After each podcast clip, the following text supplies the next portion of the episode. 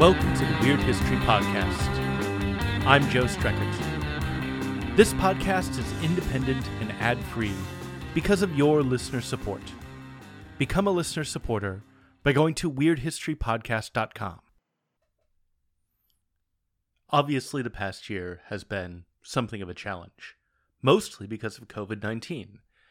You don't need me to tell you that it has killed and sickened hundreds of thousands of people worldwide and changed all of our lives in a variety of ways, both in how we are trying to cope with losing people from this disease or cope with having the disease or avoid it or the economic fallout or how we reorganized so much of just everything.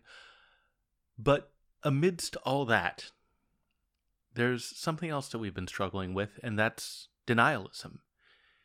Even though we're in the midst of a world historic event, we also have a lot of people who are denying that COVID 19 exists or is a problem or is something that they have to, you know, help mitigate by getting vaccinated. And that denialism, uh, either people saying COVID 19 is a hoax or not getting a COVID 19 vaccine, is going to make this whole world historic crisis much, much worse. And it's infuriating it's infuriating for me because I am somebody who likes data. I like information. And I would like to think that, you know, that forms the basis of a lot of my worldviews, I hope. But that's not the case for everybody. Not everybody is persuaded by information. Lots of people are persuaded by good stories, or sentiment, or appeals to their pre existing values. And that can be really, really hard when boring nerds like me and maybe you want to try to persuade them.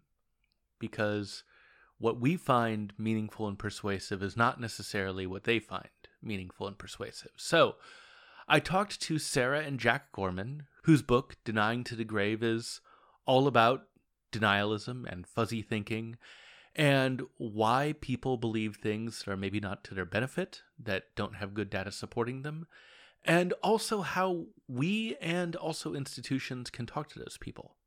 Because just lecturing them uh, is not going to do it. The CDC or the WHO giving a press conference and just putting information out there, that's not going to persuade anybody to get vaccinated or take care of themselves.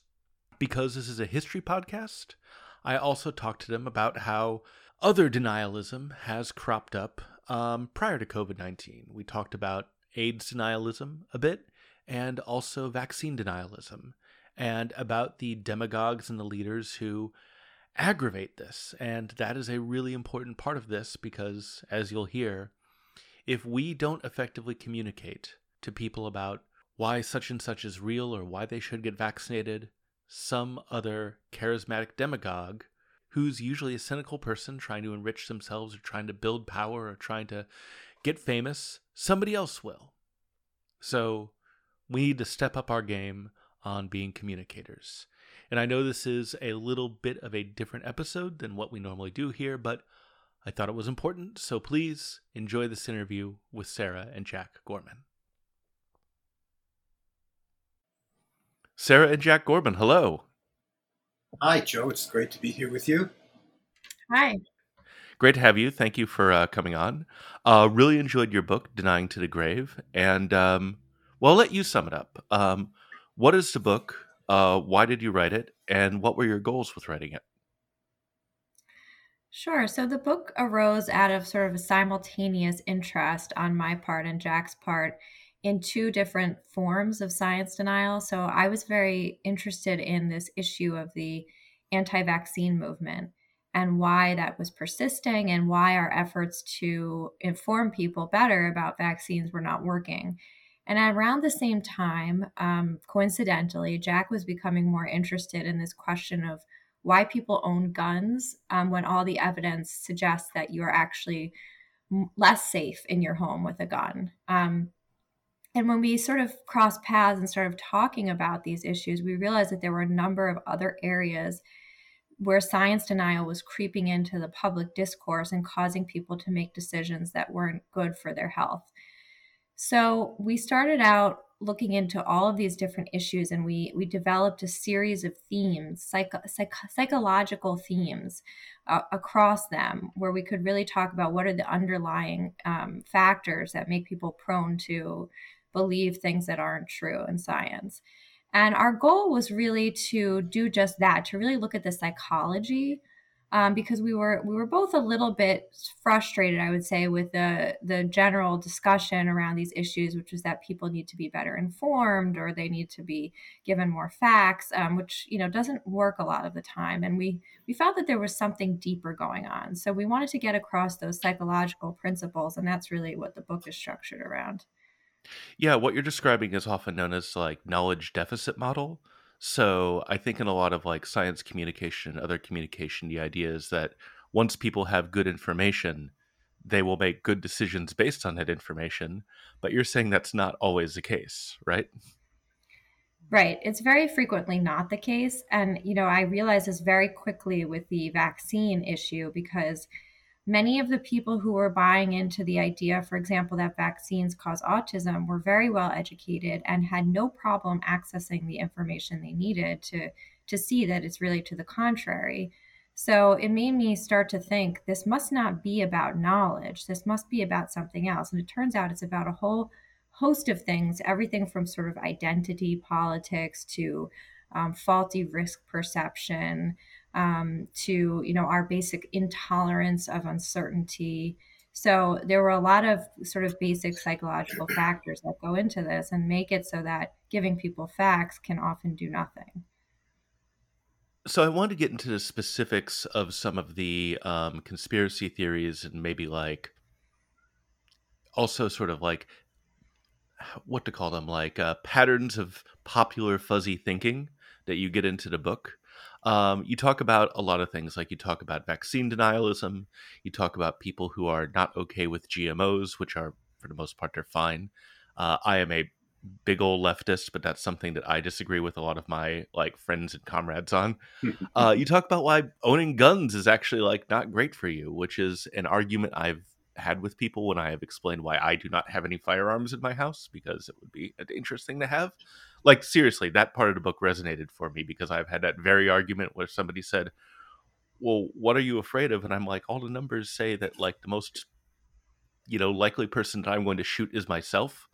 But anyways, um I wanted to ask particularly about um, Peter Duesberg and anti-AIDS denialism. Uh, who was that guy? What context was he operating in? How did he become influential, and what damage did he end up end up doing? Yeah, so Peter Duesberg is an interesting case of what we talk about in the book as a charismatic leader. We have a series of sort of case studies where where we talk about different people who sort of lead anti-science movements and they're characterized by a number of factors which I can get into in a second when I talk about uh, Peter Duesberg. So, just to give a sense of who he is, he actually, so part of what makes this complicated is that he has very solid scientific credentials. He was an infectious disease specialist, uh, sp- focusing actually on viruses, and he was well respected in his field. Um, but he sort of veered off the path when he said that he thought that HIV was not the cause of AIDS and you know he and he thought that antiretrovirals were poison basically and that they would they would harm you instead of help you and the real damage he did um, you know he disseminated these ideas and some people believed him some people didn't. But the real big damage he did was that um, the the president of south africa Mbeki, um, at, at, around a time when AIDS was really rampant in South Africa, um, sort of came across Peter Duesberg's ideas and became an avid AIDS denialist. And had Peter Duesberg on his sort of scientific, quote unquote, scientific committee to address AIDS. And, and he was a key advisor. So he blocked, um, Mbeki blocked a lot of antiretrovirals from being delivered to South Africa and, and you know many many many people died as a result because they they weren't able to get treatment. He also uh, you know instilled in people this distrust sort of of western medicine that, that you know people were sometimes prone to anyway. And he and he also you know that persists. I think some of those attitudes still persist and, and there's some inkling of that still in, in certain south african populations where there's a little bit of a fear of the of antiretrovirals. So very very very um, very uh, extremely bad situation to say the least. And peter duesberg if you actually so i spent time reading some of his writing which was hard to do because it's it's just so it's so upsetting actually. But he participates in a series of, of things that sort of define charismatic leaders. So he he sort of lures his audience by saying that he has special information that nobody else can give to them and that makes people sort of feel intrigued and special and they feel close to the person and that that's something that charismatic leaders do all the time. He also talks about how he's been sort of abused and pushed to the sidelines of the scientific establishment which is another thing that charismatic leaders um, talk about that they're from the fringes and they're they're they're not part of the establishment. And so that makes them more relatable and they call for sort of a revolution. And and those are all things that tie the group together that follow them. So um, he's sort of a classic charismatic leader um, with again many of them have good scientific credentials. And so it's can be very difficult to uh, undo the damage yeah, um, it always remind it reminds me about how like it's usually not hard to find somebody with a PhD who will say anything and appear on some kind of like news program or will get a quote in some sort of thing saying COVID's not real or you know vaccines cause autism or that kind of thing. It also reminded me about how because he was a respected scientist earlier in his life and with other work, his rhetoric about AIDS was maybe taken more seriously. We think this guy is a is a expert in one area, therefore he's an expert in general. Kind of like maybe this is a weird comparison, but that section reminded me about how Linus Pauling did a bunch of really amazing work early in his life, but he also promoted a whole bunch of pseudoscience later in his life, and now he's why a bunch of Americans really overvalue the efficacy of vitamin C because he's Linus Pauling he ended up kind of sadly pushing pseudoscience later on. Do you think that's a fair comparison or a fair assessment that like expertise in one area gives the kind of like illusion of expertise in general? Is that at play? I think the Linus Pauling analogy is exactly apt. He's kind of the archetype of this phenomenon, which is very troubling and which we don't really understand. We understand why most of us, the rest of us, are prone to believe these false narratives. But it's very hard to understand how experts like Duesberg or Linus Pauling suddenly go off the path and endorse things that are clearly unscientific. I mean, in Duesberg's case, it was really so far uh, off the mark um, that it's almost tragic to see the way that he evolved in his thinking. And went, when when you know wild on that uh, pathway. And linus pauling is a very good example of it. Which leads us into how did a gastroenterologist become the spokesperson for the anti-vaccine movement? Um, you also talk about andrew wakefield which is a name i think a lot of people would be familiar with. Um, but he's kind of infamous. How did he become the center of this movement that now is threatening us as we're trying to get people vaccinated against COVID? Yeah, I was just going to say um, when you mentioned expertise in one area makes people think expertise in all areas, and that it's true. Many people don't even know that Andrew Wakefield is, was because he's been sort of um, no, he's, he's, mis- he's Mr. Wakefield. yeah, exactly. Andrew Wakefield was a gastroenterologist. Um, and so what what does he know about basically a neurological disorder? You know, very strange kind of thing for him to be wading into.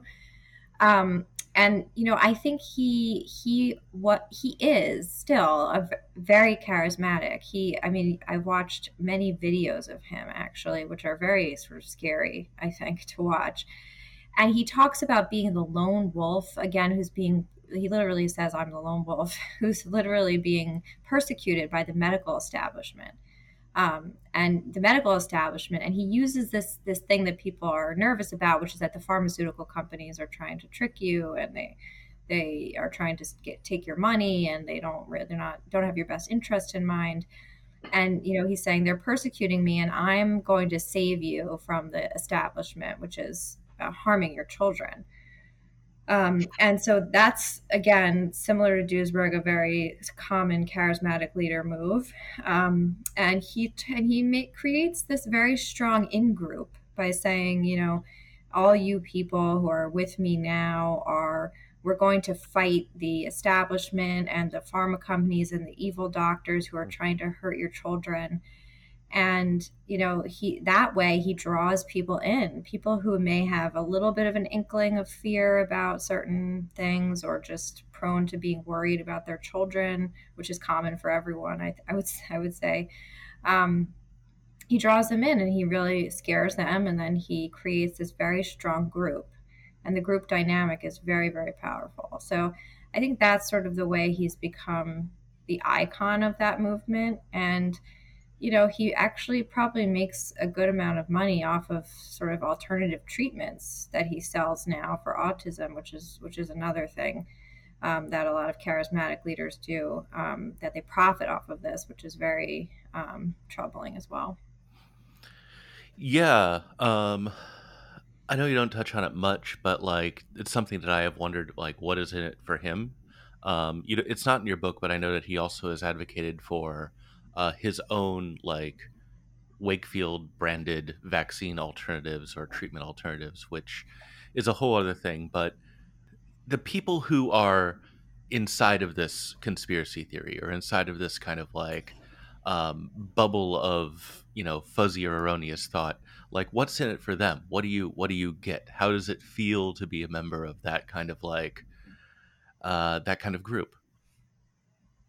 You know, one of the things in this case with autism and vaccines is that you have a group of people who are really hurting the parents of children with autism who feel for their children, want their children to uh, do better, um, and to some extent become desperate, looking for cures and treatments. And look, in, in that setting, people are very, very vulnerable. And that's exactly where a charismatic leader can step in and make his mark by exploiting this kind of fear and sadness that parents of children, children with autism experience. I was just going to say what they get out of it is group membership. And that's something we talk a lot about in the book that you feel all alone when you have a child with a developmental disability, and you even blame yourself. Parents who have children with those kinds of issues often say, you know, I it happened because there's something wrong with my genes, or I took a medicine that I shouldn't have taken while I was pregnant, or any one of a number of things. They blame themselves. They're looking for relief, and they're looking for people that they can relate to who are in the same situation. And if you embrace one of these conspiracy theories, then you have a whole group that you suddenly belong to. And that really, really reinforces the conspiracy theory. So I know Sara touched on this earlier, defining what a charismatic leader is. And I, I do want to come back to that because in the book, you make it clear that a charismatic leader is not necessarily a leader who has charisma. It's not just somebody who's like, a really good public speaker or like really interesting to talk to. Uh, how do you define that kind of figure? We've already talked about some like distinct distinct examples, but in general, what are the markers or warning signs of uh, a, is of a charismatic leader? And also, how do they differ from somebody who is taking authority from a different kind of um, you know source of legitimacy, like traditional authority or like legal rational authority? How is charisma different from those? So, for the charismatic leader, it is sort of a very specific idea. And as you said, I touched on some of the elements before, but basically, there are a couple of characteristics that really define a charismatic leader. So, one is that they they they have to be somebody who perceives themselves as not being part of the establishment. That's really important. That's and that's a key distinction from the other kinds of authority. Um, they are specifically drawing on the fact that they are somewhat from the sidelines and often talk about being persecuted by the establishment. So that's that's number one.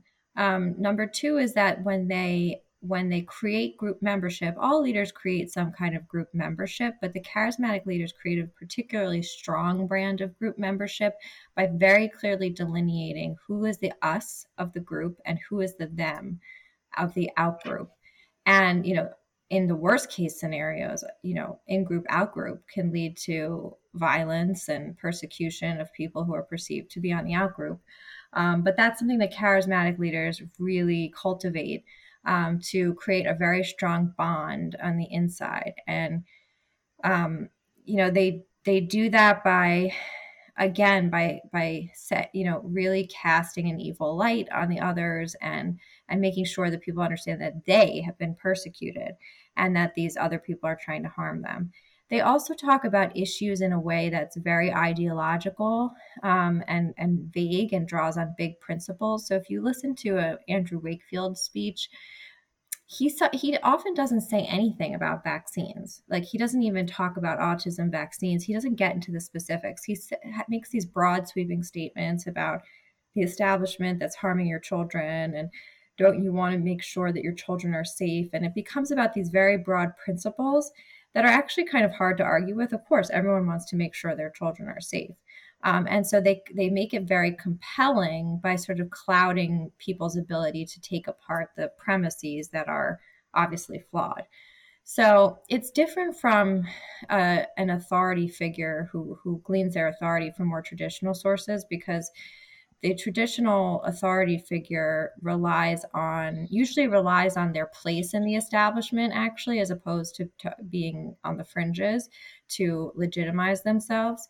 Um, and they also don't focus so much on, on an idea of an in-group and out-group. They they more just um, draw people in by um, you know making sure that um, they get their ideas across and you know that they can inform people about things using their authority but they don't pay that much attention to you know this idea of the in group and the out group one of the uh, one of the things that also i think a lot of people are thinking about as we talk about this is that if you have somebody in your life who is anti-vaccine or very specifically doesn't want to get vaccinated against covid-19 or, and I mentioned this conversation I've had. We haven't talked about guns in this episode, but we, but that's also something in the book. Somebody who is like people who like buy guns because they think it is like a protection for them as opposed to a hazard you can have around your house.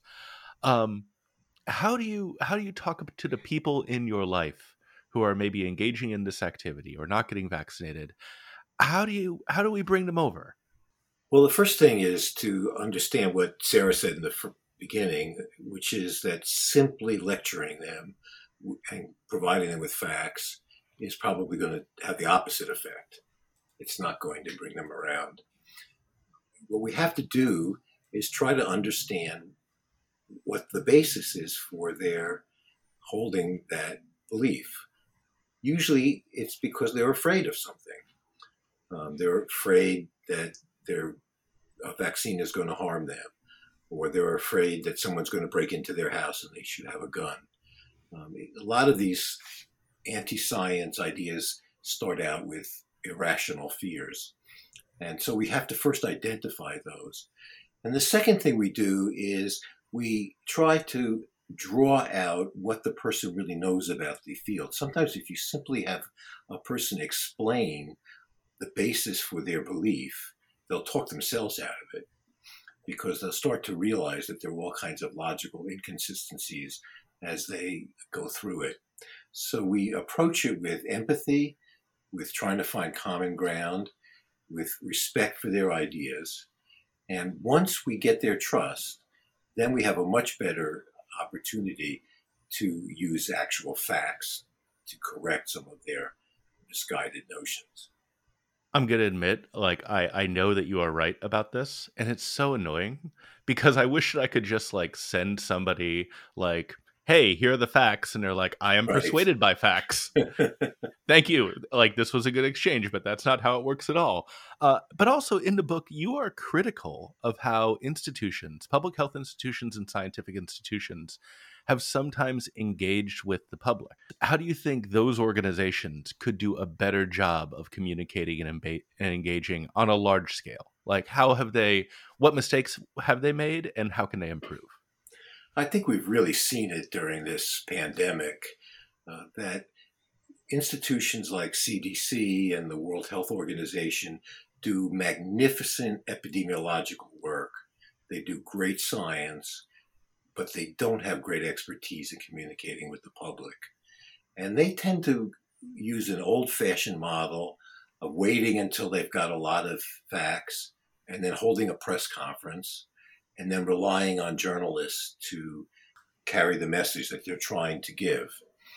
And we now know that most people get their information about health and science on the internet from social media and don't do not wait until things come out in traditional media do not rely on the traditional media to learn about what's going on in the health and science fields and the institutions like CDC and FDA and World Health Organization just have not caught up with that. So that things happen at a very fast pace and they don't think there's nobody at those agencies thinking how is this going to be perceived by the public.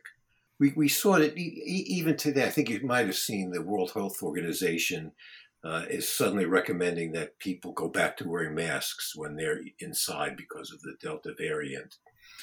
Um, and the CDC is being silent about that, saying we're not changing our um, advice. That's not a, an acceptable approach because people like you and me and Sara want the CDC to say something. We look to the CDC to give us some guidance. We want an explanation from the CDC about why it is that they disagree or don't disagree with the World Health Organization. And if they don't do that kind of thing, if they don't think about how these things appear to the public, then you can bet that somebody else is going to jump in and make up a story. And that story will be full of misinformation, but it'll be a very attractive theory that'll that'll attract a lot of attention. And so we are really calling for these agencies to completely revamp how their communication strategies to put a lot more time and effort and funds into public communication. Yeah, I uh, I really like that. You're saying that if they don't end up appealing to people's values and speaking in a way that's understandable, uh, somebody else will. Exactly right. That's exactly right. Yeah, uh, excellent. Is there anything that we haven't touched upon that you think is important to speak to?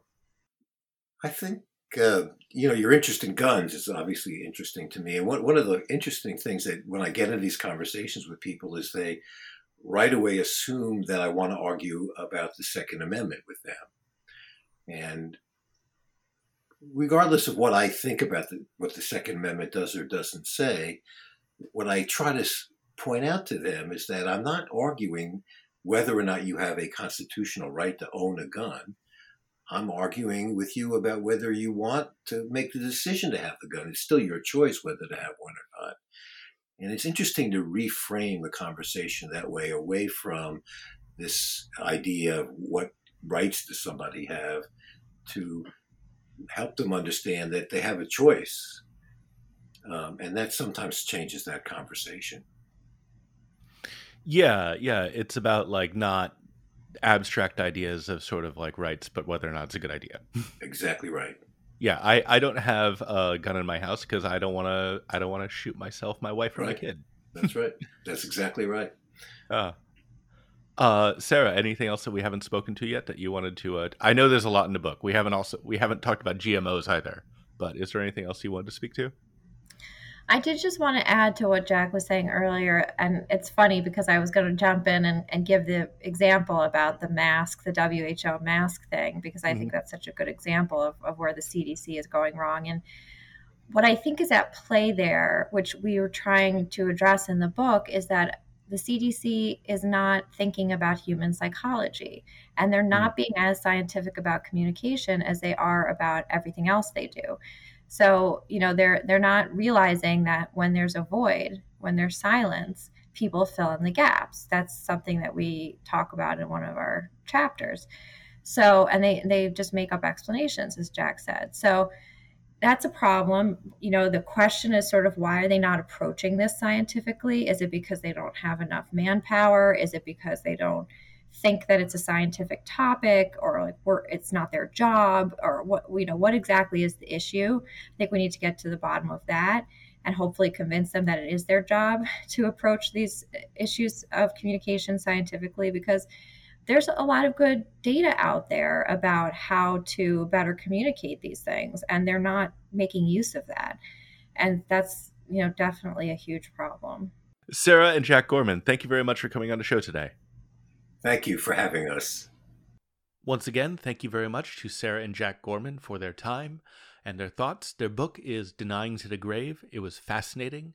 Uh, I really recommend it. And as always, we are a listener supported podcast. Go to weirdhistorypodcast.com to support the show. Uh, our show is written, edited, and produced by me, Joe Streckert.